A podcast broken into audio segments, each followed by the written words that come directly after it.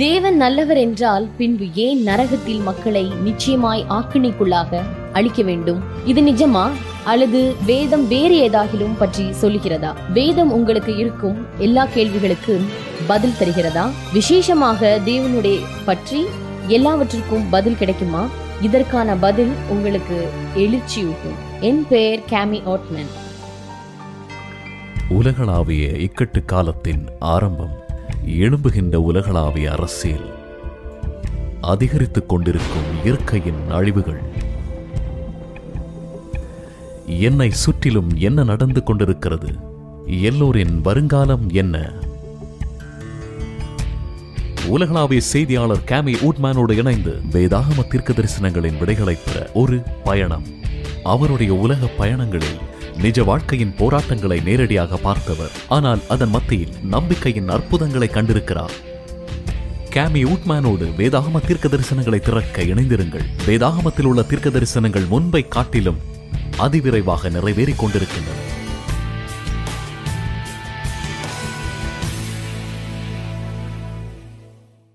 நேற்று செய்தியில் நாம் படித்தோம் இயேசு கிறிஸ்துவின் இரண்டாம் வருகை. அனைவருக்கும் மீட்கும் சம்பவங்களையும்.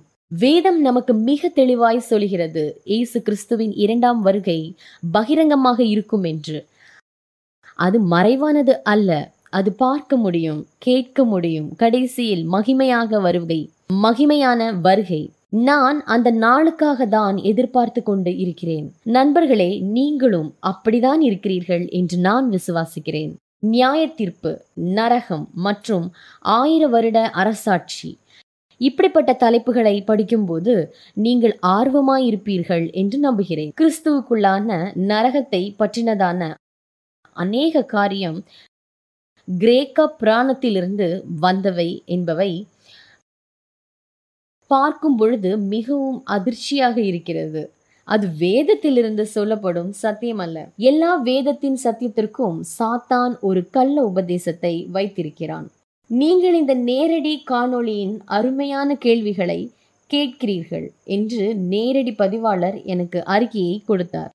இந்த ஆன்லைன் பைபிள் ஸ்கூல் மூலமாய் நீங்கள் சத்தியங்களை கேட்கிறதினால் நான் புத்துணர்ச்சியும் ஊக்கப்படுகிறேன். நீங்கள் கீழே எழுதினால் AWR dot ORG slash Bible பதிவு செய்யப்பட்ட அநேக அருமையான செய்திகளை நீங்கள் பார்க்கலாம். ஜெபிப்போம்.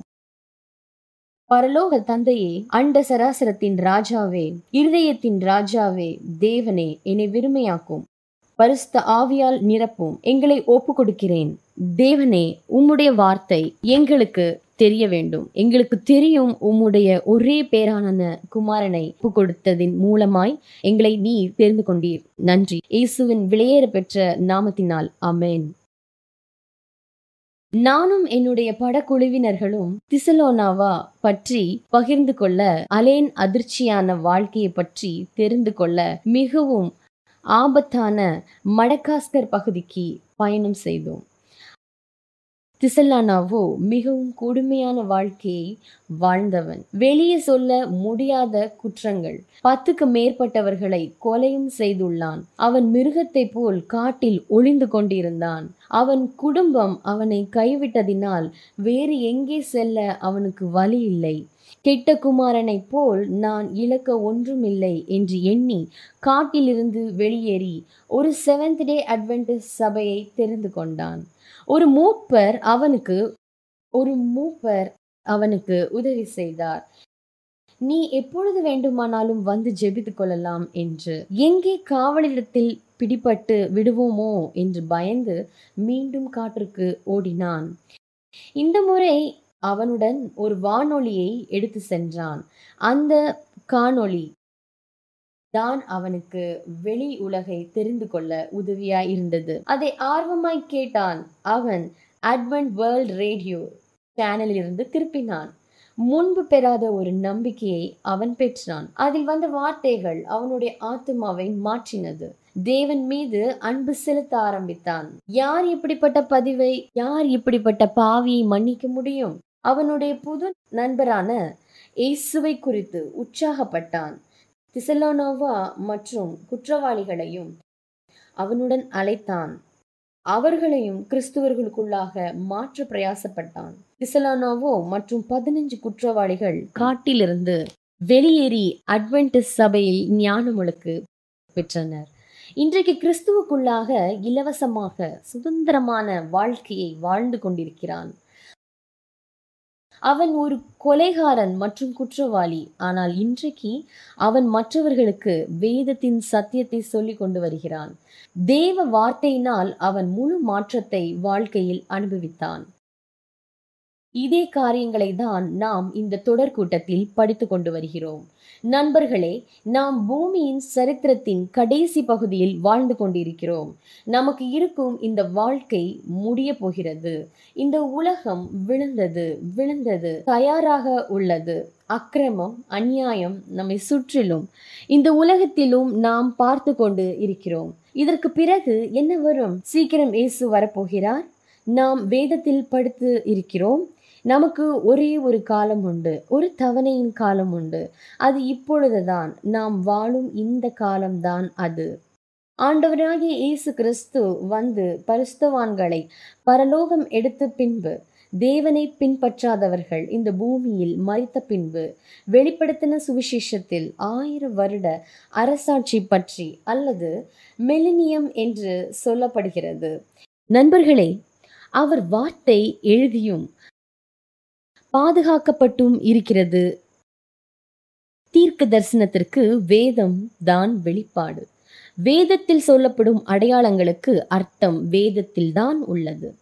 வேத வார்த்தை என்றும் மாறாது புதிய ஏற்பாடும் பழைய ஏற்பாடும் மாறாதது. நம் கூட்டத்தின் மையத்தை பார்ப்போம். இது வேதத்தில் சொல்லப்பட்டிருந்தால் நான் அதை நம்புவேன். வேதத்தோடு ஒத்துப்போகவில்லை என்றால் அது எனக்குரியவை அல்ல. வெளிப்படுத்தல் இருபது சொல்கிறது மகத்துவமான தேவ தூதர்கள் சாத்தானை ஆயிரம் வருடங்களுக்கு சங்கிலி அல்ல கட்டி போடுகிறார். சாத்தானை குறித்ததான இந்த எதிர்கால திட்டத்தை வேதம் வெளிப்படையாக நமக்கு கற்றுத்தருகிறது. இன்றைக்கு பிரபலமான இந்த ஆயிர வருட அரசாட்சியின் போதகம் போதகம் உண்மையுள்ளதா இருக்கவில்லை. அது சாத்தானின் தந்திரத்தை செயல். மக்களை ஒரு தவறான செயலுக்கு மூலமாக புதிய கண்டுபிடிப்புகளின் மக்களை வஞ்சித்துக் கொண்டிருக்கிறான். சாத்தான் விளையாடவில்லை. நண்பர்களே அவன் முழு பலத்தோடு நிலைமையை பயன்படுத்தி கொண்டு அவன் தேவனுக்கு எதிராக மக்களை சேர்த்து கொண்டிருக்கிறான். வெளிப்படுத்தல் இருபது நாலு ஆறு. முதலாம் உயிர்த்தெழுதலுக்கும் பங்குள்ளவன் பாக்கியவானும் பரிஸ்தவானுமாய் இருக்கிறான். இவர்கள் மேல் இரண்டாம் மரணத்திற்கு அதிகாரமில்லை. இவர்கள் தேவனுக்கு கிறிஸ்துவுக்கும் முன்பாக ஆசாரியராய் இருந்து அவரோடே கூட ஆயிர வருஷம் அரசாளுவார்கள். அமேன் கிறிஸ்து வந்தால் பரிஸ்தவான்கள் உயிர்த்தெழுந்து இயேசுவை மேகத்தில் சந்திப்பார்கள். நாம் பரலோகம் சென்றால் ஆயிர வருட அரசாட்சியின் தொடக்கத்தில் நாம் இருப்போம். நாம் கூட்டத்தில் இருக்க விரும்புகிறேன். நீங்கள் இயேசுவும் இரண்டாம் மரணத்தை குறித்து பேசுகிறார். துன்மார்க்கர் கல்லறையிலிருந்து எழுந்திருக்கும் காலம் வரும். யோவான் அஞ்சு இருபத்தி எட்டு இருபத்தி ஒன்பது. இதை குறித்து நீங்கள் ஆச்சரியப்பட வேண்டாம். ஏனென்றால் பிரேத குழியில் உள்ள அனைவரும் அவருடைய சத்தத்தை கேட்கும் காலம் வரும். அப்பொழுது நன்மை செய்தவர்கள் ஜீவனை அடையும்படி எழுந்திருக்கிறவர்களையும் தீமை செய்தவர்கள் ஆக்கினையை அடையும்படி எழுந்திருக்கிறவர்களையும் புறப்படுவார்கள். வெளிப்படுத்தல் இருபது அஞ்சு. இது எப்பொழுது நடக்கும் என்று பார்க்கலாம். மரணம் அடைந்த மற்றவர்களை அந்த ஆயிரம் வருஷம் முடியும் அளவும் உயிரடையவில்லை. இதுவே முதலாம் உயிர்த்தெழுதல். ஆயிரம் வருடம் முடியவும் மழவும் மறித்த துன்மார்கள் கல்லறையிலிருந்து விழுத்திருக்கிறதில்லை. இது மிகவும் முக்கியமான உண்மை. முதலாம் உயிர்த்தெழுதலுக்கும் இரண்டாம் உயிர்த்தெழுதலுக்கும் மத்தியில் நடக்கும் நிகழ்வுதான் ஆயிர வருட அரசாட்சி. முதலாம் உயிர்த்தெழுதலில் நடக்கும் மிக பெரிய நிகழ்வுதான் இயேசுவின் இரண்டாம் வருகை. ஒன்று தெசலோனிக்கியர் நாலு பதினாறு. ஏனெனில் கர்த்தர்தாமே ஆரவாரத்தோடும் பிரதான தூதருடைய சத்தத்தோடும் தேவ எக்காலத்தோடும் வானத்திலிருந்து இறங்கி வருவார். அப்பொழுது கிறிஸ்துவுக்குள் மறித்தவர்கள் முதலாவது எழுந்திருப்பார்கள். ஒன்று குருந்தியர் பதினஞ்சு ஐம்பத்தி ஒன்று ஐம்பத்தி ரெண்டாவது வசனம். இது ஒரு ரகசியத்தை உங்களுக்கு அறிவிக்கிறேன். நாம் எல்லோரும் நித்திரை அடையவில்லை. ஆகிலும் கடைசி எக்காலம் துணிக்கும் போது ஒரு நிமிஷத்திலே ஒரு இமைப்பொழுதிலே நாம் எல்லோரும் மறுரூப மறுரூபமாக்கப்படுவோம். இக்காலம் துணிக்கும் அப்பொழுது மரித்தோர் அழிவில்லாதவர்களால் எழுந்திருப்பார்கள். நாமும் மறுரூபமாக்கப்படுவோம். ரெண்டு தெசலோனிக்க ரெண்டு எட்டு. இயேசு வரும்பொழுது துன்மார்க்கருக்கு என்ன நடக்கும் என்று சொல்லுகிறது? நீக்கப்படும் போது அந்த அக்கிரமக்காரன் வெளிப்படுவான். அவனை கர்த்தர் தம்முடைய வாயின் சுவாசத்தினாலே அழித்து தம்முடைய வருகையின் பிரசனத்தினால் நாசம் பண்ணுவார். வெளிப்படுத்தல் இருபது அஞ்சு. மரணமடைந்த மற்றவர்கள் அந்த ஆயிரம் வருஷம் முடியும் அளவும் உயிர் உயிரடைவதில்லை. இதுவே முதலாம் உயிர்த்தெழுதல். மறித்த துன்மார்க்கர்கள் ஆயிரம் வருடம் முடியும் அளவும் இந்த பூமியின் கைவிடப்படுவார்கள். முதலாவது இயேசுவின் இரண்டாம் வருகை மறித்த பரிஸ்தவான்கள் உயிரை- உயிரடைவார்கள். உயிரோடு இருக்கும் பரிஸ்தவான்கள் மறுரூபமாக்கப்படுவார்கள். அனைத்து பரிஸ்தவான்களும் மேகங்களோடு எடுத்துக்கொள்ளப்பட்டு பரலோகம் செல்வார்கள். உயிரோடு இருந்த துன்மார்க்கர்கள் இயேசுவின் வருகையின் பிரசனத்தில் மரித்து போவார்கள். மறித்த துன்மார்க்கர் அப்படியே கல்லறையில் இருப்பார்கள். சாத்தான் பூமியின் தனிமையில் விடப்படுவான். இயேசுவின் வருகைக்கு பின்பு இந்த பூமியின் நிலைமை எரேமியா தீர்க்கதரிசியாய் கண்டடைந்த வேதாகமத்தில் பார்க்கிறோம். எரேமியா இருபத்தி ஐந்து முப்பத்தி மூணு. அக்காலத்திலே பூமியின் ஒரு முனை துவங்கி பூமியின் மறுமுனை மட்டும் கர்த்தரால் கொலை உண்டவர்கள் கிடப்பார்கள். எரேமியா பூமியை பார்க்கும் பொழுது பூமி பிணத்தால் நிறைந்து இருந்தது யாரும் அடக்க செய்யப்படவில்லை. யாரும் அழிவும் இல்லை. காரணம் மிக சுலபம். அடக்க ஆராதனை செய்ய அழுக இங்கே யாரும் இல்லை. ஆயிரம் வருட அரசாட்சியில் பரிஸ்தவான்கள் பரலோகத்திலும் துன்மார்க்கன் மறித்து பூமியிலும் இருந்தார்கள். சிலர் நினைக்கிறார்கள் ஆயிரம் வருட அரசாட்சியில் இரண்டாம் வாய்ப்பு கொடுக்கப்படும் என்று. தெளிவாய் சொல்கிறது இரண்டாம் வாய்ப்பு கிடையாது. கைவிடப்பட்டவர்கள் ஆயிரம் வருஷம் பூமியில் மறித்து கிடந்தார்கள். பூமி எங்கும் பிரேதத்தினால் நிறைந்திருந்தது. ஒருவனும் இங்கு இல்லை. எரேமியா நாலு இருபத்தி மூணு இருபத்தி ஐந்து. ஆயிரம் வருட அரசாட்சியில் பூமி எந்த நிலையில் இருந்தது என்பதை தெளிவாய் சொல்கிறது. வசனம் இருபத்தி மூணு பூமியை பார்த்தேன் அது ஒளியின்மையும் வெறுமையுமாயிருந்தது. வானங்களை பார்த்தேன் அவைகளுக்கு ஒளி இல்லாதிருந்தது. வசனம் இருபத்தி ஐந்து பின்னும் நான் பார்க்கும்போது மனுஷன் இல்லை ஆகாய்த்து பறவைகளும் பறந்து போயின. இப்பொழுது ஏசாயா இருபத்தி நாலு மூணு பத்தொன்பது வசனங்களை பார்ப்போம். வசனம் மூணு. தேசம் முழுவதும் கொள்ளையாகி முற்றிலும் வெறுமையாகும். இது கர்த்தர் சொன்ன வார்த்தை. வசனம் பத்தொன்பது. தேசம் நொறுங் நொறுங்கவே நொறுங்கும். தேசம் முறியவே முறியும். தேசம் அசையவே அசையும். வேதம் சாத்தான் ஆயிரம் வருஷம் எப்படி சங்கிலியால் கட்டப்படுவான் என்று சொல்லுகிறது. வெளிப்படுத்தல் இருபது ஒன்னிலிருந்து மூன்று. ஒரு தூதன் பாதாளத்தின் திறவுகோலையும் பெரிய சங்கிலியையும் தன் கையிலே பிடித்துக்கொண்டு வானத்திலிருந்திறங்கி வர கண்டேன் பிசாஸ் என்றும் சாத்தான் என்றும் சொல்லப்பட்ட பழைய பாம்பாகிய வலு சிற்பத்தை எவன் பிடித்து அதை ஆயிரம் வருஷம் அளவும் கட்டி வைத்து அந்த ஆயிரம் வருஷம் நிறைவேறும் வரைக்கும் அது ஜனங்களை மோசம் போகாதபடிக்கு அதை பாதாளத்திலே தள்ளி அடைத்து அதன் மேல் முத்திரை போட்டான். அதற்கு பின்பு அது கொஞ்ச காலம் விடுதலையாக்க வேண்டும். இந்த வேத வார்த்தையை ஒப்பிட்டு பார்க்கும்போது பாதாளம் என்று சொல்லக்கூடிய காரியம் இந்த பூமியை தான் குறிக்கிறது. பூமி முழு அந்தகாரத்துடனும் மனிதர்கள் யாரும் இல்லாமல் இருந்தது. அதில் சாத்தான் அடைக்கப்பட்டான். ஆயிரம் வருஷம் முடியும் அளவும் அவனால் யாரையும் வஞ்சிக்க முடியாது. ஆனால் அதற்கு பின்பு அவன் கொஞ்ச காலம் விடுதலையாக்கப்பட வேண்டும். அந்த சமயத்தில்தான் அவனுடைய எல்லா தீமையையும் அதற்குண்டான எல்லா விளைவையும் பார்ப்பான். அவனை சங்கினியால் பாதாளத்தில் அடைப்பது எந்த துன்மார்க்கமோ வேலையும் செய்ய முடியாது. மக்களை அனைவரும் எடுத்துக்கொள்ளப்பட்டார்கள் ஆனால் அவரையும் வஞ்சிக்க முடியாது. ஏனென்றால் துன்மார்க்கர்கள் மறைத்து போனார்கள். பரிஸ்தவான்கள் பரலோகம் சென்று விட்டார்கள். சாத்தான் தனிமையில் விடப்படுகிறான். சாத்தான் இந்த பூமியில் சங்கிலியால் கட்டப்பட்டது. சூழ்நிலை என்று சங்கிலி. இப்பொழுது பரிஸ்தவான்கள் பரலோகத்தில் என்ன செய்கிறார்கள் என்று பார்க்கலாம். அவர்கள் நியாய தீர்ப்பில் பங்கு பெறுகிறார்கள். வெளிப்படுத்தல் இருபது நாலு. அன்றியும் நான் சிங்கங்களை கண்டேன் அவைகளின் மேல் உட்கார்ந்தார்கள். நியாய தீர்ப்பு கொடுக்கும் சாட்சி நிமித்தமும் தேவனுடைய வசனத்தின் நிமித்தமும் சீர தேசம் அதன் சொரூபத்தையாவது வனா வணங்காமலும் தங்கள் நெற்றியிலும் தங்கள் கையிலும் அதன் முத்திரையாவது தரித்து கொள்ளாமலும் இருந்தவர்களையும் கண்டேன். அவர்கள் உயிர்த்து கிறிஸ்துவுடனே கூட ஆயிரம் வருஷம் அரசாண்டார்கள். அங்கு நடந்த நியாய தீர்ப்பு எப்படிப்பட்டது என்பதை ஒரு சில காரியங்களை நாம் பார்ப்போம். முதலாவது அங்கு நடந்த நியாய தீர்ப்பு காப்பாற்றப்பட்ட பரிஸ்தவான்களுக்கு அல்ல. அங்கு இயேசுவின் வருகையிலே நியாய தீர்ப்பு கொடுக்கப்பட்டது. வெளிப்படுத்தல் இருபத்தி ரெண்டு பனிரெண்டு. இதோ சீக்கிரமாய் வருகிறேன் அவன் அவனுடைய கிரியையின்படி அவன் அவனுக்கு நான் அளிக்கும் பலன் என்னுடனே கூட வருகிறது. பாருங்கள் இயேசு வரும்போது நித்திய ஜீவனை பரிசாக யாரெல்லாம் அவரை விசுவாசித்து அவரின் வாழ்க்கையின்படி நடந்தார்களோ அவர்களுக்கு கொடுக்கிறார்.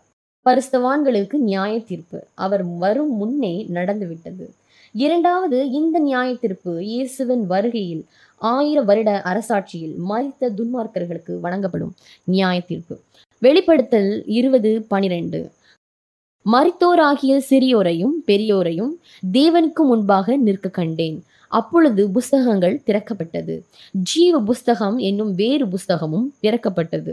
அப்பொழுது அந்த புஸ்தகங்களில் எழுதப்பட்டவைகளின்படியே மரித்தோர் தங்கள் தங்கள் கிரியைகளுக்கு தக்கதாக நியாய தீர்ப்படைந்தார்கள் பரலோகத்தில் உள்ளவர்கள் கைவிடப்பட்டவர்கள் எதினால் கைவிடப்பட்டவர்கள் என்று தெரிந்து கொள்ள தெரிந்து கொள்வார்கள். முதலாவது இந்த நியாய தீர்ப்பு கைவிடப்பட்டவர்களுக்கும் சாத்தானுக்கும் அவனை சேர்ந்த தூதர்களுக்கும் கொடுக்கப்படும் தண்டனை. மற்றும் என் நாம் விரும்பியவர்கள் கைவிடப்பட்டார்கள் என்பதற்கும் கடைசியாக இந்த நியாய தீர்ப்புக்கான காரணம் பாவத்தை முற்றிலுமாக அழிக்க தேவ தூதர்கள் மற்றும் மக்கள் அனைவரும் தேவன் எப்படி அனைவரையும் நேசித்தார் என்பதை தெரிந்து கொள்ள. முடிவாக அவர் குணம் எல்லோருக்கும் தெரிய வரும். இந்த நியாய தீர்ப்பு மக்களுக்கும் தூதருக்கும் என்பதை அநேக இடத்தில் தெரிய வருகிறது. நாம் அனைத்து கேள்விகளுக்கும் பதில் கொடுக்கப்படும். தேவன் அனைத்தையும் சரியாய் புரிந்து வைத்திருக்கிறார். இந்த நியாய தீர்ப்பு அவன் பலனடைவதில்லை நாம் பலனடைய. அவர் மிகவும் அருமையானவர். ஆயிரம் வருட அரசாட்சி நிகழ்வை ஒரு முறை பரிசீலனை செய்வோம். பரிஸ்தவான்கள் பரலோகத்தில் துன்மார்க்கரின் நியாய தீர்ப்பில் பங்கு பெறுவார்கள். அந்த சமயம் பூமி ஒழுங்கின்மையும் வெறுமுமாய் இருக்கிறது. பூமியில் ஒருவரும் உயிரோடில்லை. சாத்தானும் அவனுடைய தூதர்களும் இருக்கிறார்கள். ஆயிரம் வருட அரசாட்சி முடிவில் என்ன நடக்கும் என்று யோவான் எழுதுகிறார். வெளிப்படுத்தல் இருபத்தி ஒன்று ரெண்டு. யோவான் ஆகிய நான் யோவான் ஆகிய நான் புதிய எருசலேமாகிய பரிசுத்த நகரத்தை தேவனிடத்திலிருந்து பரலோகத்தை விட்டு இறங்கி வர கண்டேன். அதுதான் புருஷனுக்காக அலங்கரிக்கப்பட்ட மணவாட்டியைப் போல் ஆயத்தமாயிருந்தது. நீங்கள் கடந்த இரவின் செய்தியை தவறவிட்டிருந்தால் மீட்பை குறித்து படித்தோம். வெளிப்படுத்தலில் இருபத்தி ஓரு பரிசுத்த நகரத்தை குறித்து படித்தோம். அருமையாய் இருந்தது இந்த புதிய நகரம் எங்கு இருக்கிறது என்று கூட நமக்கு வேதம் சொல்கிறது. உங்களுக்கு அது எங்கே என்று தெரியுமா? சஹேரியா பதினாலு நாலு அந்த நாளில் அவருடைய பாதங்கள் கிழக்கே எருசலேமுக்கு எதிரே இருக்கிற ஒளிவ மலையின் மேல் நிற்கும். அப்பொழுது மகா பெரிய பள்ளத்தாக்கு உண்டாகும்படி ஒளிவ மலை தன் நடுமையத்திலே கிழக்கு மேற்காய் எதிராக பிளந்து போம். அதனாலே ஒரு பாதி வடபக்கத்திலும் ஒரு பாதி தென் பக்கத்திலும் சாயும். நாங்கள் இந்த ஒளிவ மலையை குறித்து ஒரு படம் எடுத்துக்கொண்டு இருக்கிறோம். அங்கேதான் புதிய பூமியானது இறங்க போகிறது என்பதை படிக்கும்போது மகிழ்ச்சியா இருக்கிறது தேவன் ஒளிவ மலையில் இறங்குவார். அதுதான் புதிய பூமியின் அடித்தளமாய் இருக்கும். இயேசு மூன்றாம் முறை வரும்போது ஆயிரம் வருட அரசாட்சி முடிந்து வரும். பரிஸ்தவான்களும் அவர்களோடு வருவார்கள். சகிரியா நாலு சகிரியா பதினாலு ஐந்து. அப்பொழுது என் மலைகளின் பள்ளத்தாக்கு வழியாய் ஓடி போனீர்கள் மலைகளின் பள்ளத்தாக்கு அத்சால் மட்டும் போகும். நீங்கள் யூதாவின் ராஜாவாகிய யூசியாவின் நாட்களில் பூமி அதிர்ச்சி தப்பி ஓடி போனது போல ஓடி போவீர்கள் என் தேவனாகிய கர்த்தர் வருவார். தேவரீரோ எல்லா பரிஸ்தவான்களும் வருவார்கள். வெளிப்படுத்தல் இருபது ஏழு. அந்த ஆயிரம் வருஷம் முடியும் போது சாத்தான் தன் காவலில் இருந்து விடுதலையாகி மறித்த துன்மார்க்கர்களின் உயிர்த்தெழுதல் ஆயிரம் வருட அரசாட்சி முடிந்து இயேசு மூன்றாம் முறை வரும்போது வெளிப்படுத்தல் இருபது ஐந்து. மரணமடைந்த மற்றவர்கள் அந்த ஆயிரம் வருஷம் முடி மற்றும் உயிரடையவில்லை. இதுவே முதலாம் உயிர்த்தெழுதல். இந்த இரண்டாம் துன்மார்க்கத்தின் உயிர்த்தெழுதல் சாதான் தனிமைப்பட்டிருக்கிறான். விடுதலையாக்கப்பட்ட பின் காவலிலிருந்து விடுதலையாக்கப்பட்ட பின் மீண்டும் அவன் மக்களை வஞ்சிக்க பார்ப்பான். அவர்களை கூட சேர்த்து புதிய நகரத்துக்கும் தேவனுக்கும் எதிராக கூட்டத்தை சேர்ப்பான். வெளிப்படுத்தல் இருபது எட்டு. பூமியின் நான்கு திசைகளிலும் உள்ள ஜாதிகளாகிய கோகையும் மாக்கோகையும் மோசம் போகும்படிக்கு அவர்களை யுத்தத்திற்கு கூட்டிக் கொள்ளும்படி புறப்படுவான். சாத்தானும் அவனுடைய கூட்டாளிகளும் புதிய நகரத்தை பிடிப்பார்கள். வெளிப்படுத்தல் இருபது ஒன்பது அவர்கள் பூமியெங்கும் பரப்பி பரிஸ்தவான்களுடைய பாளையத்தையும் பிரியமான நகரத்தையும் வளைத்து கொண்டார்கள். அப்பொழுது தேவனால் வானத்திலிருந்து அக்கினி இறங்கி அவர்களை பட்சித்து போட்டது. நான் அந்த அக்கினிலிருந்து தப்பிக்க வேண்டும் என்றால் என் பெயர் அதில் எழுத எழுதப்பட வேண்டும். வெளிப்படுத்தல் இருபது பதினைந்து. ஜீவ புஸ்தகத்தில் எழுதப்பட்டவைகளான காணப்படாதவன் எவனோ அவன் அக்கினி கடலிலே தள்ளப்படுவான். நண்பர்களே நமது பெயர்கள் ஜீவ புஸ்தகத்தில் எழுதப்பட வேண்டும். அந்த ஜீவ புஸ்தகத்தில் என்ன இருக்கும்? நம் பெயர்கள் அந்த புஸ்தகத்தில் இருக்க வேண்டும் என்றால் நாம் இயேசுவோடு தனி உறவு வைத்திருக்க வேண்டும். அவர் நம் பாவங்களை எல்லாம் மன்னித்து இருக்க வேண்டும். அப்படி இருந்தால் நாம் புதிய எருசலேமுக்குள் செல்லலாம். கல்லறையிலிருந்து உயிர்த்தெழுவார்கள் சாத்தான் விடுதலையாக்கப்பட்டு துன்மார்க்கர்களை நம் பக்கம் இழுத்து கொண்டு பரிசுத்த நகரத்திற்கு எதிராய் யுத்தம் கொடுப்பான்.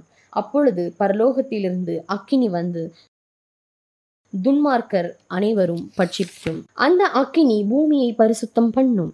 தேவன் புதிய வானம் புதிய பூமியை படைப்பார். சிலர் அதை இரண்டாம் வாய்ப்பு என்று சொல்லுகிறார்கள். மற்றவர்கள் அது ரட்சிப்பின் திட்டத்தை அறியாதவர்களுக்கு கொடுக்கப்படும் முதல் வாய்ப்பு அல்லது தருணம் என்று சொல்லுகிறார்கள். ஆனால் வேதம் சொல்லுகிறது அது சாத்தியமற்றது. மத்தேயு இருபத்தி நாலு முப்பத்தி ஏழு முப்பத்தி ஒன்பது. இயேசு நோவா காலத்துடன் ஒத்துமைப்படுத்தி சொல்கிறார். நமக்கு தெரியும். அங்கு இருந்தவர்களுக்கு பேழைக்குள் செல்ல இரண்டாம் வாய்ப்பு கொடுக்கப்படவில்லை. மத்தேயு இருபத்தி நாலு முப்பத்தி ஏழு நோவாவின் காலத்தில் எப்படி நடந்ததோ அப்படியே மனுஷகுமாரன் வரும் காலத்திலும் நடக்கும். எப்படி எனில் ஜல பிரயலத்திற்கு முன்னான காலத்திலே நோவா பேழைக்குள் பிரவேசிக்கும் நாள் வரைக்கும் ஜனங்கள் புசித்தும் குடித்தும் பெண் கொண்டும் பெண் கொடுத்தும் உணராதிருந்தார்கள். அப்படியே மனுஷகுமாரன் வருங்காலத்திலும் நடக்கும். அங்கு இரண்டாம் வாய்ப்பு இல்லை. ஜீவனுக்காக வழி அடைக்கப்பட்டது. பேழைக்குள் வருவதற்கான அழைப்பை மறுத்தவர்கள் பூமியின் மகிமையும் சமாதானம் இருக்காது நண்பர்களே. அந்த சமயம் தொழில்நுட்பம் வளர்ச்சியே துன்மார்க்கர் மரணம் மனம் மாறவோ துன்மார்க்கர் மனம் வார் மனம் மாறவோ வாய்ப்பு கொடுக்கப்படாது. அதற்கு முன்பே அச்சமயமே அதற்கு மனிதர்கள் மனம் மாற மாட்டார்கள். இயேசுவே மீட்கப்பட்டவர்கள். ஆயிரம் வருட அரசாட்சி முடியும் வரை பூமியில் இருக்க மாட்டார்கள். ரட்சிப்பின் திட்டத்தை அனைவரும் பெற்றுக்கொள்ளும் வரை இயேசு இந்த பூமிக்கு திரும்ப மாட்டார். ஒவ்வொருவரும் அதை ஏற்க வேண்டும் ஏற்க வேண்டும் அல்லது எதிர்க்க வேண்டும். மத்திய இருபத்தி நாலு பதினாலு ராஜ்யத்தினுடைய இந்த சுவிசேஷம் பூலோகம் எங்கும் உள்ள சகல ஜாதிகளுக்கும் சாட்சியாக பிரசங்கிக்கப்படும். அப்பொழுது முடிவு வரும். இச்சமயம் இந்த இரவு நீங்கள் இந்த தீர்க்க தரிசனம் நிறைவேற்றுதலுக்கு உள்ளவர்களாய் இருக்கிறீர்கள். இந்த சுவிசேஷ கடிதம் ஒவ்வொரு சமயத்திலும் இருப்பவர்களுக்கு சொல்லப்பட்டு வருகிறது. தேவன் ஏதோ அதிர்ச்சியமான காரியத்தை செய்கிறார். தேவன் துன்மார்க்கர்களை அழிப்பதற்கு என் உயிர்த்தெழுதல் செய்கிறார். துன்மார்கள் ஒவ்வொருவரும் தேவனுடைய நியாய தீர்ப்புக்கு முன்பாக நிற்க வேண்டும் என்பதற்காக. எதற்காக அவர்கள் பரிசுத்த நகரத்திலிருந்து வெளியே தள்ளப்பட்டார்கள் என்பதை தெரிந்து கொள்வதற்காக. அவர்களுக்கு முன்பாக தேவன் பரிசுத்தர் என்பதை அவர் நியாயம் தீர்த்து உண்மை உள்ளவரை என்பதை தெரிந்து கொள் தெரிந்து கொள்வார்கள் ரோமர் பதினாலு பத்திலிருந்து பனிரெண்டு. இப்படி இருக்க நீ உன் சகோதரனை குற்றவாளி என்று தீர்க்கிறது என்ன நீ உன் சகோதரனை அற்பமாய் எண்ணுகிறதென்ன? நாம் எல்லோரும் கிறிஸ்துவனுடைய நியாய நியாயசனத்திற்கு முன்பாக நிற்போமே. அந்தபடி முழங்கால் யாவும் எனக்கு முன்பாக முடங்கும்.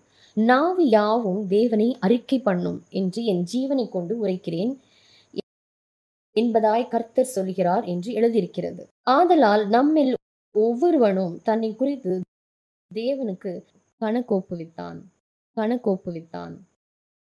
வெளிப்படுத்தல் பத்தொன்பது ரெண்டு. தன் வேசித்தனத்தினால் பூமியை கெடுத்த மகாவேசிக்கு அவர் நியாய தீர்ப்பு கொடுத்து தம்முடைய ஊழியக்காரரின் இரத்தத்திற்காக அவளிடத்தில் பழி வாங்குகிறாரே என்றார்கள். காப்பாற்றப்பட்டவர்கள் கைவிடப்பட்டவர்கள் குறித்து சாட்சி சொல்வார்கள். இருந்தும் அவர்கள் இவர்களை எதிர்த்து யுத்தம் செய்வார்கள். அவர்களை காப்பாற்ற வேறு ஒன்றும் செய்திருக்க முடியாது.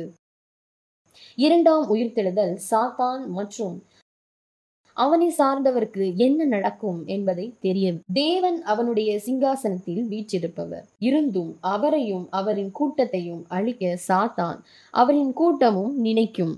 கைவிடப்பட்டவர்களை வாழவிட்டால் அவர்கள் அதே வாழ்க்கையை தான் வாழ்வார்கள். இந்த கடைசி அழிவிற்கு பிறகு தேவன் கிருபை உள்ளவர். சாத்தான் மற்றும் அவனின் கூட்டத்தை அழிப்பார். பின்பு மீட்கப்படும் மற்ற அண்ட சராசரங்களும் பாதுகாக்கப்பட்டிருக்கும். தேவன் நாகூமில் சொன்னது போல் நாகும் ஒன்னு ஒன்பது நாகும் ஒன்னு ஒன்பது.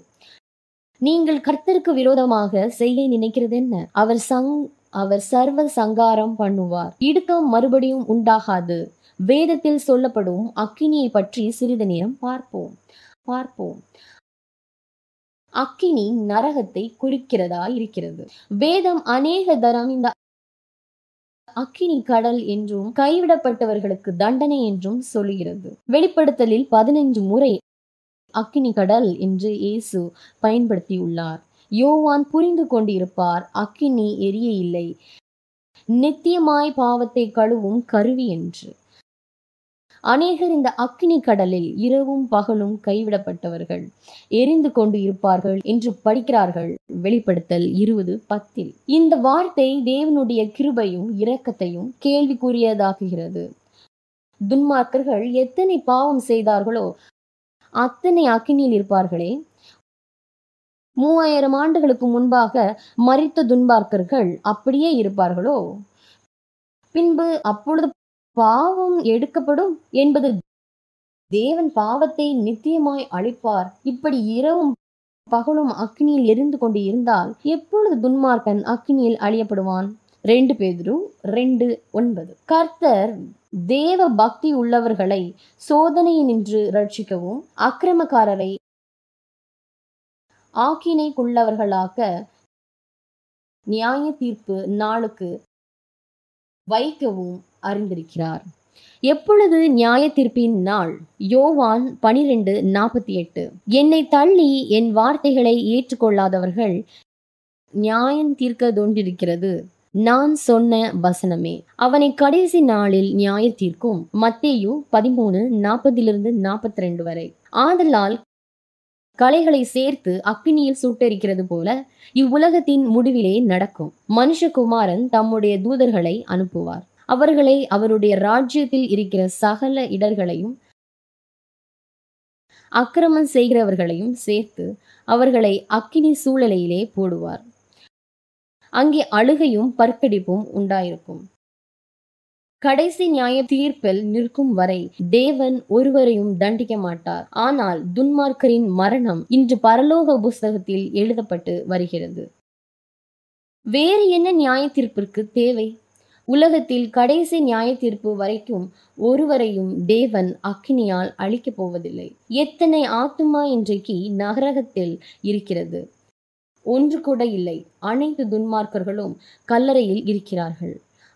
ஆயிர வருட அரசாட்சி முடியும் போது அவர்கள் அக்கினிக்காக உயிர் தெழுவார்கள் ஒருவேளை எனது பிரசங்கத்திற்கு நரகம் என்று பெயர் வைத்திருந்தால் வேதம் ஐம்பது முறையாவது மறித்தவர்கள் நித்திரையா இருக்கிறார்கள் என்று சொல்லுகிறது. தானியேல் பனிரெண்டு போல் பூமியின் தூளிலே நித்திரையாய் இருப்பவர்கள் எழுந்திருப்பார்கள். சங்கீதம் நூத்தி நாலு இருபத்தி ஒன்பதில் நீர் அவைகளின் சுவாசத்தை வாங்கிக் கொள்ள அவைகள் மாண்டு தங்கள் மண்ணுக்கே திரும்பும். பிரசங்கி ஒன்பது ஐந்து மறித்தவர்கள் ஒன்றும் அறியார்கள். எந்த பரிசுத்த எந்த மறித்த ஆத்மாவும் பரலோகத்திற்கோ நரகத்திற்கோ செல்வதில்லை. துன்மார்க்கர் மறித்து நரகத்திற்கு போகிறதில்லை நரகத்திற்கு போகிறதில்லை அவர்கள் எங்கு செல்கிறார்கள்?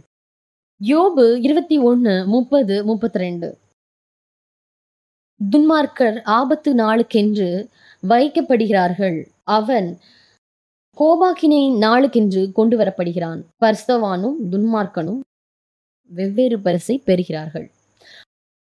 ரோமர் ஆறு இருபத்தி மூணு. பாவத்தின் சம்பளம் மரணம் தேவனுடைய கிருபையோ நித்திய ஜீவன் தேவனுடைய கிருபையோ நம்முடைய கர்த்தராகிய இயேசு கிறிஸ்துவினால் உண்டாகும் நித்திய ஜீவன் பர்ஸ்தவான் நித்திய ஜீவனையும் துன்மார்க்கன் மரணத்தையும் பெறுகிறார். ஆனால் துன்மார்க்கன் நித்திய நரகத்தை பெறுகிறதில்லை. நித்திய மரணத்தை அவர்கள் பெறுகிறார்கள். மீண்டும் அவர்களுக்கு உயிர்த்தெழுதல் இல்லை. வேதத்தின்படி பாவத்தின் சம்பளம் நித்திய ஜீவனா ஆக்கினையோ அல்லது நித்தியமான அக்கினியில் எரிகிறதோ அல்ல. நித்தியமாய் அழிக்கப்படுகிறார்கள். முதலாம் உயிர்த்தெழுதலுக்கும் இரண்டாம் உயிர்த்தெழுதலுக்கும் உள்ள வித்தியாசம் இரண்டாம் மரணத்திற்கும் பிறகு உயிர்த்தெழுதல் கிடையாது. அதுதான் முடிவு. பரலோகத்தில் இருந்த அக்கினி வந்து அனைவரையும் அழித்து போடும். நித்திய நகரம் என்று ஒன்று இல்லை. வெளிப்படுத்தல் இருபது ஒன்பது. நமக்கு எப்பொழுது பதில் கொடுக்க கொடுக்கிறது? அப்பொழுது தேவனால் வானத்திலிருந்து அக்கினி இறங்கி அவர்களால் பட்சித்து போட்டது.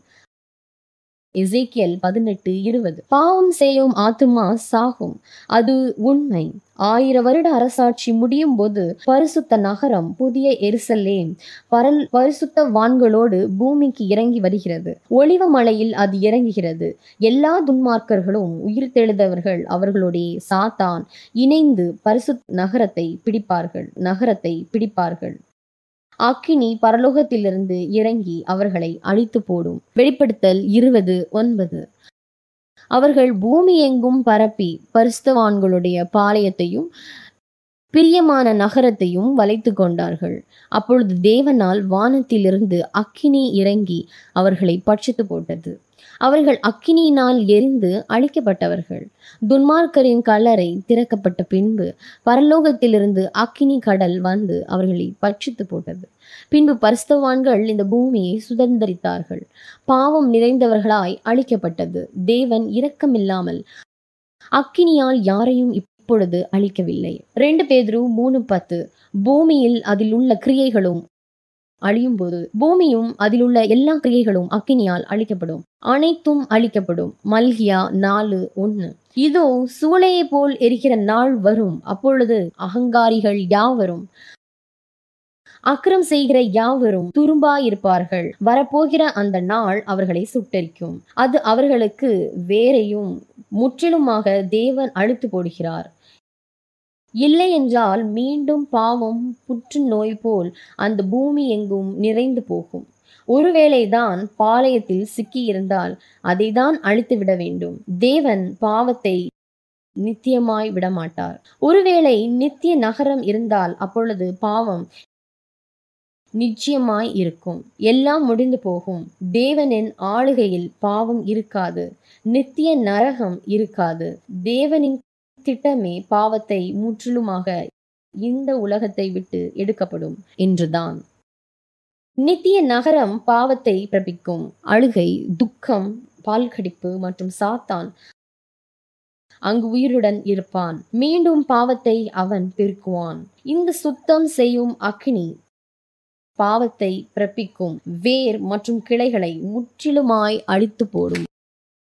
பாவத்தின் வேர் சாத்தான் அதன் கிளைகள் துன்மார்க்கர்கள் பாவம் முற்றிலுமாய் அழிக்கப்படும். ஏசாயா நாற்பத்தி ஏழு பதினாலு. இதோ அவர்கள் தள்ளாடியை போல் இருப்ப போல் இருப்பார்கள் நெருப்பு அவர்கள் சுட்டரிக்கும். அவர்கள் தங்கள் பிராண அக்கினி ஜுவாலைக்கென்று விரும்புவதில்லை. அதில் குளிர்காயத்தக்க எதிரே உட்கார்ந்திருக்க அடுப்பும் அல்ல. மல்கியா நாலு மூணு. நீங்கள் இவைகள் எல்லாவற்றையும் வெறுக்கலாம். உங்களுக்கு இன்றும் நேரம் இருக்கிறது. தேவனுடைய வசதியை நீங்கள் தெரிந்து கொண்டால் பரலோகத்திற்கு உள்ளே செல்லலாம். ஏனெனில் நீங்கள் நரகத்திற்கு தள்ளப்படவில்லை. நீங்கள் பரலோகத்தை தேர்ந்தெடுக்க வாய்ப்பு உள்ளது. தாவீது சங்கீதங்களில் சொல்கிறார் துன்மார்க்கர் தேடினாலும் காணப்படார்கள்.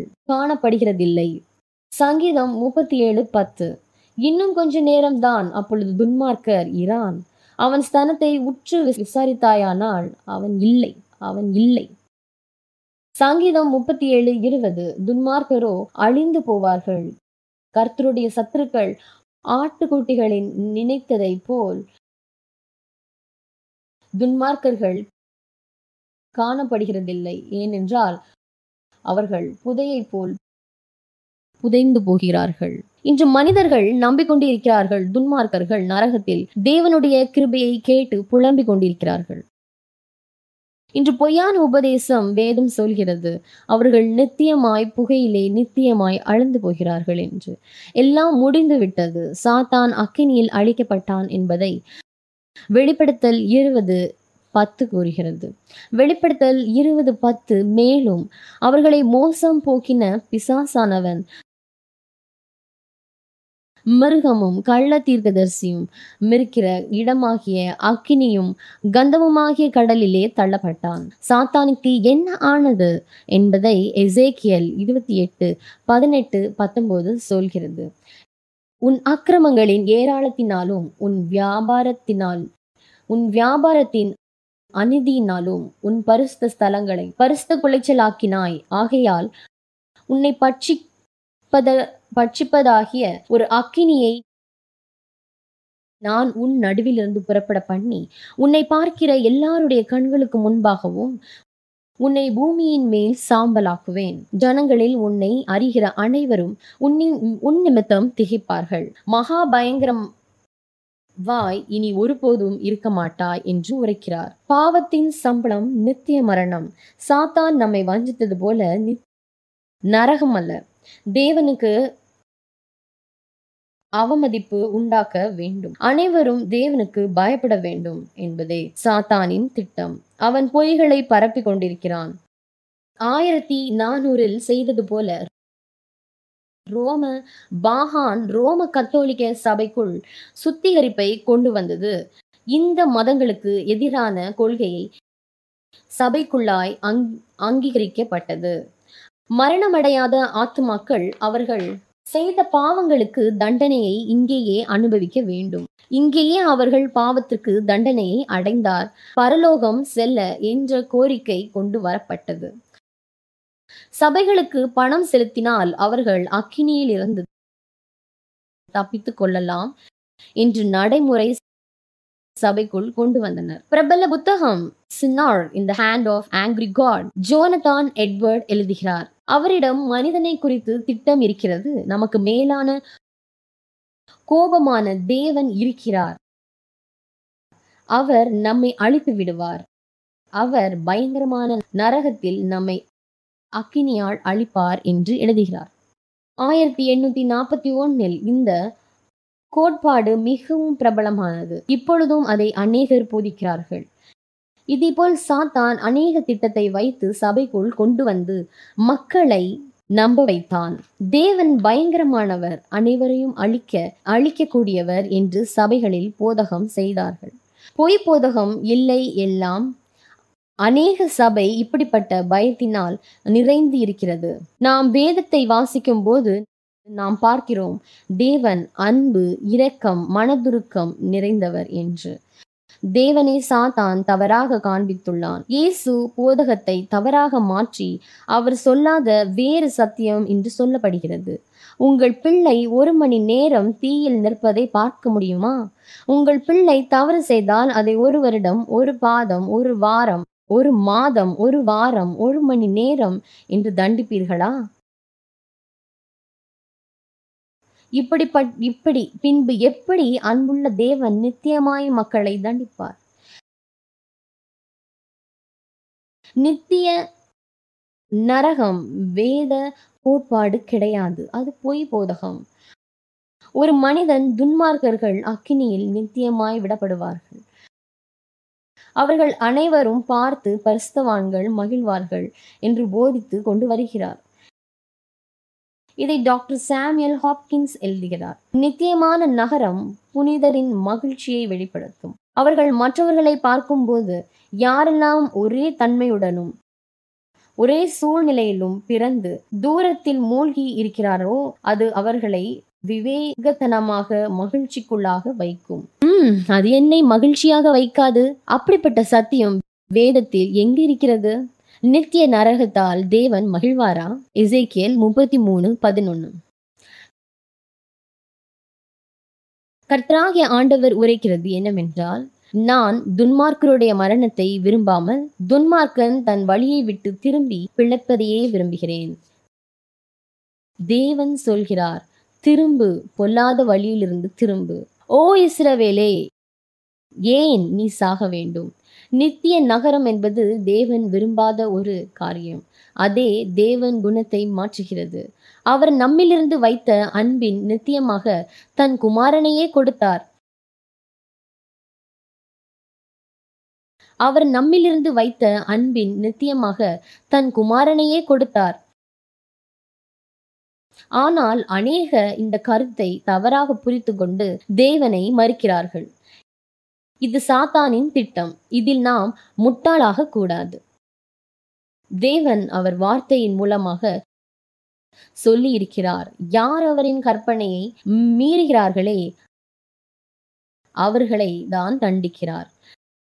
சொல்லி இருக்கிறார் யார் அவரின் கற்பனையை மீறுகிறார்களே அவர்களை தான் தண்டிக்கிறார். தேவன் மகா இரக்கமுள்ளவர். அவரை நாம் கல்வாரி சிலுவையில் பார்க்க வேண்டும். தேவ கற்பனையை மீறியதற்கு அது குழியாக எண்ணப்படுகிறது. பாவமற்ற இயேசு அதற்காக பாவமானார். வேறு எந்த வழியிலும் நாம் அதற்கு கூலியை செலுத்த முடியாது. தேவ சித்தம் நீங்களும் நானும் நித்தியமாய் இருக்க வேண்டும் என்பதே. ஆனால் முழுக்க முழுக்க மற்றவர்களால் தேவன் எடுத்து போகிறார். ஏன் என்றால் தேவன் அதை விரும்புகிறார். தேவன் நீதி மனிதர்கள் அனைவரும் அதை தெரிந்து கொண்டு தெரிவு செய்ய வேண்டும். தேவன் நம்மை அதிசயமாய் நேசித்து நாம் சரியானதை தெரிவு செய்ய வேண்டும் என்று விரும்புகிறார். யார் பாவத்தை தெரிவு செய்கிறார்களே? அவர்கள் மரணத்தை தெரிவு செய்கிறார்கள். தேவன் அவர்களை எப்படி உயர்த்தியது என்று அழுகிறார். எப்படி அவர்களை உயர்த்துவேன்? நான் செய்ததை விட வேறு என்னை உங்களுக்கு செய்ய வேண்டும். அதுதான் மிகவும் கொடூரமான காரியமாக இருக்கும் யாரை காப்பாற்ற தேவன் தன் ஜீவனை கொடுத்தாரே? அவர்களை அழிப்பது தேவ அன்பை அவர்கள் அசட்டை செய்வார்கள். இங்கே தேவ வார்த்தையை அசட்டை செய்தவர்கள் பரலோகத்தை இழந்து அது பரிசுத்தம் நிறைந்த இடம். தேவன் எல்லோரும் அங்கு இருக்க வேண்டும் என்று விரும்புகிறார். ஒருவர் கூட அதை விடக்கூடாது. பாவ மன்னிப்புக்கான தகுதியற்ற ஒரு நபர் இல்லை. பரலோகம் உங்களுக்கு திறக்கப்பட்டு இருக்கிறது இதை தெரிவு செய்ய இன்னும் உங்களுக்கு நேரம் இருக்கிறது. இதற்கு பின்பு நீங்கள் எதை செய்து இருந்தாலும் பரவாயில்லை. அதை மன்னிப்பு தேவன் கிருபையுள்ளவர். இதோ சீக்கிரமாய் வருகிறேன் அவன் அவனுடைய கிரியையின்படி. அவன் அவனுக்கு நான் அளிக்கும் பலன் என்னுடனே கூட வருகிறது. பாருங்கள் இயேசு வரும்போது நித்திய ஜீவனை பரிசாக. யாரெல்லாம் அவரை விசுவாசித்து அவரின் வாழ்க்கையின்படி நடந்தார்களோ அவர்களுக்கு கொடுக்கிறார். பரிசுத்தவான்களுக்கு நியாய தீர்ப்பு அவர் வரும் முன்னே நடந்துவிட்டது. இரண்டாவது இந்த நியாய தீர்ப்பு இயேசுவின் வருகையில் ஆயிரம் வருட அரசாட்சியில் மறித்த துன்மார்க்கர்களுக்கு வழங்கப்படும் நியாய தீர்ப்பு. வெளிப்படுத்தல் இருபது பனிரெண்டு. மறித்தோராகிய சிறியோரையும் பெரியோரையும் தேவனுக்கு முன்பாக நிற்க கண்டேன். அப்பொழுது புஸ்தகங்கள் திறக்கப்பட்டது. ஜீவ புஸ்தகம் என்னும் வேறு புஸ்தகமும் திறக்கப்பட்டது. அப்பொழுது அந்த புஸ்தகங்களில் எழுதப்பட்டவைகளின்படியே மரித்தோர் தங்கள் தங்கள் கிரியைகளுக்கு தக்கதாக நியாய தீர்ப்படைந்தார்கள். முதலாவது இந்த நியாய தீர்ப்பு கைவிடப்பட்டவர்களுக்கும் சாத்தானுக்கும் அவனை சேர்ந்த தூதர்களுக்கும் கொடுக்கப்படும் தண்டனை. மற்றும் என் நாம் விரும்பியவர்கள் கைவிடப்பட்டார்கள் என்பதற்கும் கடைசியாக இந்த நியாய தீர்ப்புக்கான காரணம் பாவத்தை முற்றிலுமாக அழிக்க தேவ தூதர்கள் மற்றும் மக்கள் அனைவரும் தேவன் எப்படி அனைவரையும் நேசித்தார் என்பதை தெரிந்து கொள்ள. முடிவாக அவர் குணம் எல்லோருக்கும் தெரிய வரும். நாம் அனைத்து கேள்விகளுக்கும் பதில் கொடுக்கப்படும். தேவன் அனைத்தையும் சரியாய் புரிந்து வைத்திருக்கிறார். கொடுக்கப்படும். தேவன் அனைத்தையும் சரியாய் புரிந்து வைத்திருக்கிறார். ஏடபிள்யூஆர்என் அதிசயமான செய்தி. போதகர் போஜன் ஏடபிள்யூஆரின் ஒளிபரப்பாளர். அவருக்கு தொலைபேசி அழைப்பு ஒன்று மெல்லிய சத்தத்தில் வந்தது. அதில் பேசியவர் எனக்கு இரண்டு நிமிடம் மட்டும்தான் இருக்கிறது. நம்பிக்கையை குறித்து பேசிய போதகர் என்று கேட்பார். போதகர் சொன்னார் ஆம். அந்த மனிதர் சொன்னார் நான் அரசாங்க எதிர்ப்பு சக்தியில் வேலை செய்யும் கமாண்டர் என்றார். இந்த ரேடியோவில் தான் அநேக செய்திகளை கேட்கிறேன். இதில் எனக்கு நிறை சந்தேகம் இருக்கிறது. நான் உங்களை சந்திக்க முடியுமா? என்று கேட்டார். உங்கள் பாதுகாப்புக்கு நான் உத்தரவாதம் என்றார். பாஸ்டர் போஷன் அவரை சந்திக்க தயக்கத்துடன் ஒத்துக்கொண்டார். போதகர் ஞானத்திற்கு ஞானத்திற்காக பாதுகாப்பிற்காக ஜெபம் கொண்டு அந்த நபரிடம் சென்றார். அவரை பார்த்து என் பார்த்த என்று எருது என்று சொன்னார்கள். அந்த போதகர் அவரை பார்த்தபோது புரிந்து கொண்டார். அவர் ஒரு எருது போன்ற மனிதன். அவன் வாழ்க்கை முற்றிலுமாக பாவத்திலும் குற்றத்திலும் நிறைந்திருந்தது. அவர் ஓய்வு பெறும் வயதில் இருந்தார். அவர் பதினேழு வருடமான எந்த இவர் போதகர் போஜன்தானா என்பதை ஒரு சில கேள்விகள் மூலமாக தெரிந்து கொண்டு அவர் பேசத் தொடங்கினார். நான் ஒரு மதம் சார்ந்தவனாக இருந்தது இல்லை. நான் குற்றம் நிறைந்த வாழ்க்கையை வாழ்ந்து வருகிறேன். அநேக வேளையில் இரவில் என்னால் தூங்க முடியவில்லை. இரவு முழுவதும் நான் செய்ததை நினைப்பேன். நான் நல்லவன் அல்ல. அடுத்த இரண்டு மணி நேரம் அவன் செய்த பாவத்தை குற்றத்தை அறிக்கை செய்தான். முதல் முதலில் நான் செய்தியை கேட்கும்போது தேவன் இருக்கிறார் என்பதை என் வாழ்க்கையில் முதல் முதலில் அறிந்து கொண்டேன். நான் அதை கவனித்தேன். சமாதானம். தேவ பிரசனம் என் வாழ்க்கையில் இருந்தது என் வாழ்வில் இருந்தது. நான் இரவில் உறங்க ஆரம்பித்தேன். நீங்கள் எனக்காக ஜெபிக்க நான் விரும்புகிறேன். ஆனால் தேவன் என்னை மன்னிப்பார் என்பதை என்னால் ஏற்றுக்கொள்ள முடியவில்லை. மிஸ்டர் போஜன் சொன்னார் ஆம் நீங்கள் செய்தது கொடூரமான செயல். ஆனால் தேவனுடைய கிருபை எல்லாவற்றுக்கும் மேலானது. நீங்கள் அவரிடம் மன்னிப்பு கேட்டால் அதை செய்ய தயாராக இருக்கிறார். உங்கள் பாவத்திற்காக நீங்கள் பிறக்கும் முன்பே அவர் மறித்து இருக்கிறார். நீங்கள் முதல் பாவம் செய்யும் முன்பு காலையில் அவர்கள் பேசி அந்த கமாண்டருக்கு இருந்த கேள்விகளுக்கு எல்லாம் பதில் தெரிந்து கொண்டார். சில வாரங்கள் சென்றது. பாஸ்டர் போஜனுக்கு ஒரு புதிதான அழைப்பு வந்தது. நேற்று இருவர் நீங்கள் பேசின மனிதர் மிஸ்டர் போஜன் யார் என்று தெரியாமல் தவிர்த்து விட்டார். மீண்டும் அந்த மனிதர் அழைத்தார். நான் யாரை குறித்து பேசுவேன் என்றால் தேவன் என் பாவத்தை மன்னிப்பார் என்ன தெரியவில்லை என்று சொன்ன மனிதன். இப்பொழுது தேவன் அவரை மன்னித்து விட்டார் என்று நம்புகிறார். ஞானஸ்தானம் எடுக்க விரும்புகிறார். ஹல்லேலூயா.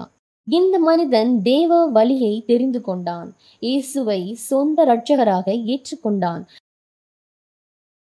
பரலோகம் அனைவருக்கும் திறக்கப்பட்டிருக்கிறது. எருதுபோல் திறக்கப்பட்டிருக்கிறது. எருதுபோல் உங்கள் வாழ்க்கையில் பதிவுகள் எல்லாம் சுத்தமானது. ஆயிரம் வருட அரசாட்சியில் எல்லா கேள்விகளுக்கு பதிலளிக்கப்படும். குணம் நிலை நிற்கப்படும் பரலோக புத்தகம் திறக்கப்படும். கைவிடப்பட்டவர்களுக்காக எத்தனை முறை பர்ஸ்தா ஆவியானவர் பர்ஸ்தா ஆவியானவர் தவிக்கிறார்? என்று தெரிய வரும். அவர்களுக்கு வெளிச்சம் கொடுக்கப்பட்டு அதை மறுத்தவர்கள் என்று தெரிய வரும். நாம் யார் வரமாட்டார்கள் என்று நினைப்போமோ அவர்களும் அங்கு இருப்பதை பார்க்க முடியும். பதிலளிக்கப்படும். குணம் நிலை நிற்கப்படும் பரலோக புத்தகம் திறக்கப்படும். கைவிடப்பட்டவர்களுக்காக எத்தனை முறை பரிசுத ஆவியானவர் தவிக்கிறார் என்று தெரிய வரும். அவர்களுக்கு வெளிச்சம் கொடுக்கப்பட்டு அதை மறுத்தவர்கள் என்று தெரிய வரும். நாம் யார் வரமாட்டார்கள் என்று நினைப்போமோ அவர்களும் அங்கிருப்பதை பார்க்க முடியும். அவர்களும் அங்கிருப்பதை பார்க்க முடியும். பவுல் மூலமாய் ஸ்தேவான் கல்லெறியப்பட்டான். சிலர் ஏழு. ஆனால் அவரை ஸ்தேவான் பரத்தில் பார்க்கும்போது எப்படி இருக்கும்? ஆனால் அந்த புத்தகம் சொல்லும் பவுல் எப்படி பெரிய ஊழியக்காரன்? ஆனால் அந்த புத்தகம் சொல்லும் பவுல் எப்படி பெரிய ஊழியக்காரன்? உலகம் சரித்திரம் கண்களுக்கு முன்பாக வைக்கப்படும். நம் மகத்துவமான தேவன் கிருபை உள்ளவர். சாத்தானுக்கு ஆயிரம் வருடம் கொடுத்தார்.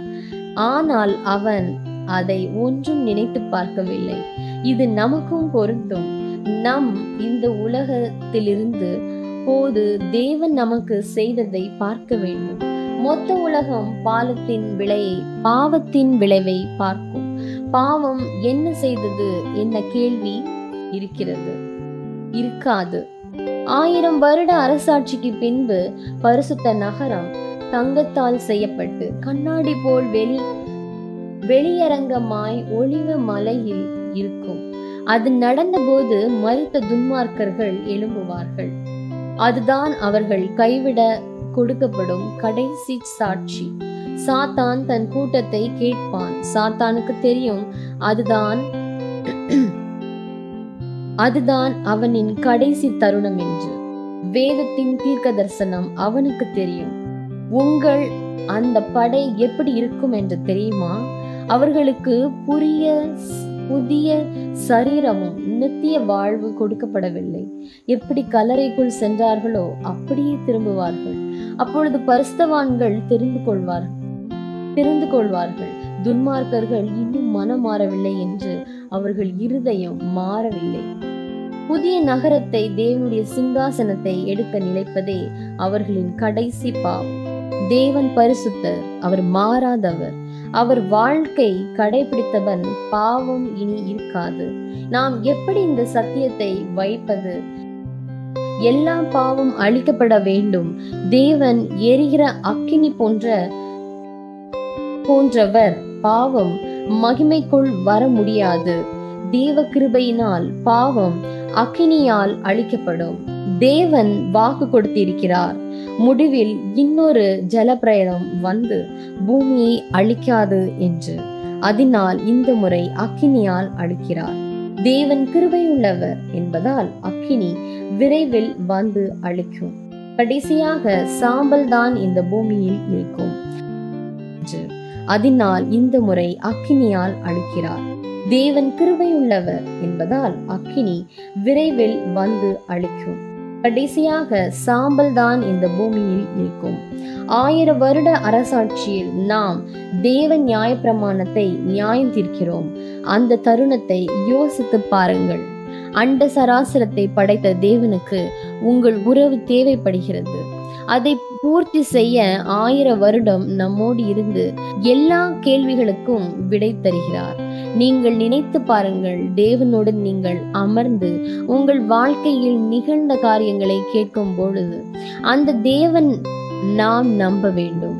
இந்த தருணம் நீங்கள் அவரிடம் சொல்ல முடியாத உங்களால் சொல்ல முடியும். தேவனே நான் உங்களோடு உறவு கொள்ள வேண்டும். அது உங்கள் விருப்பமா?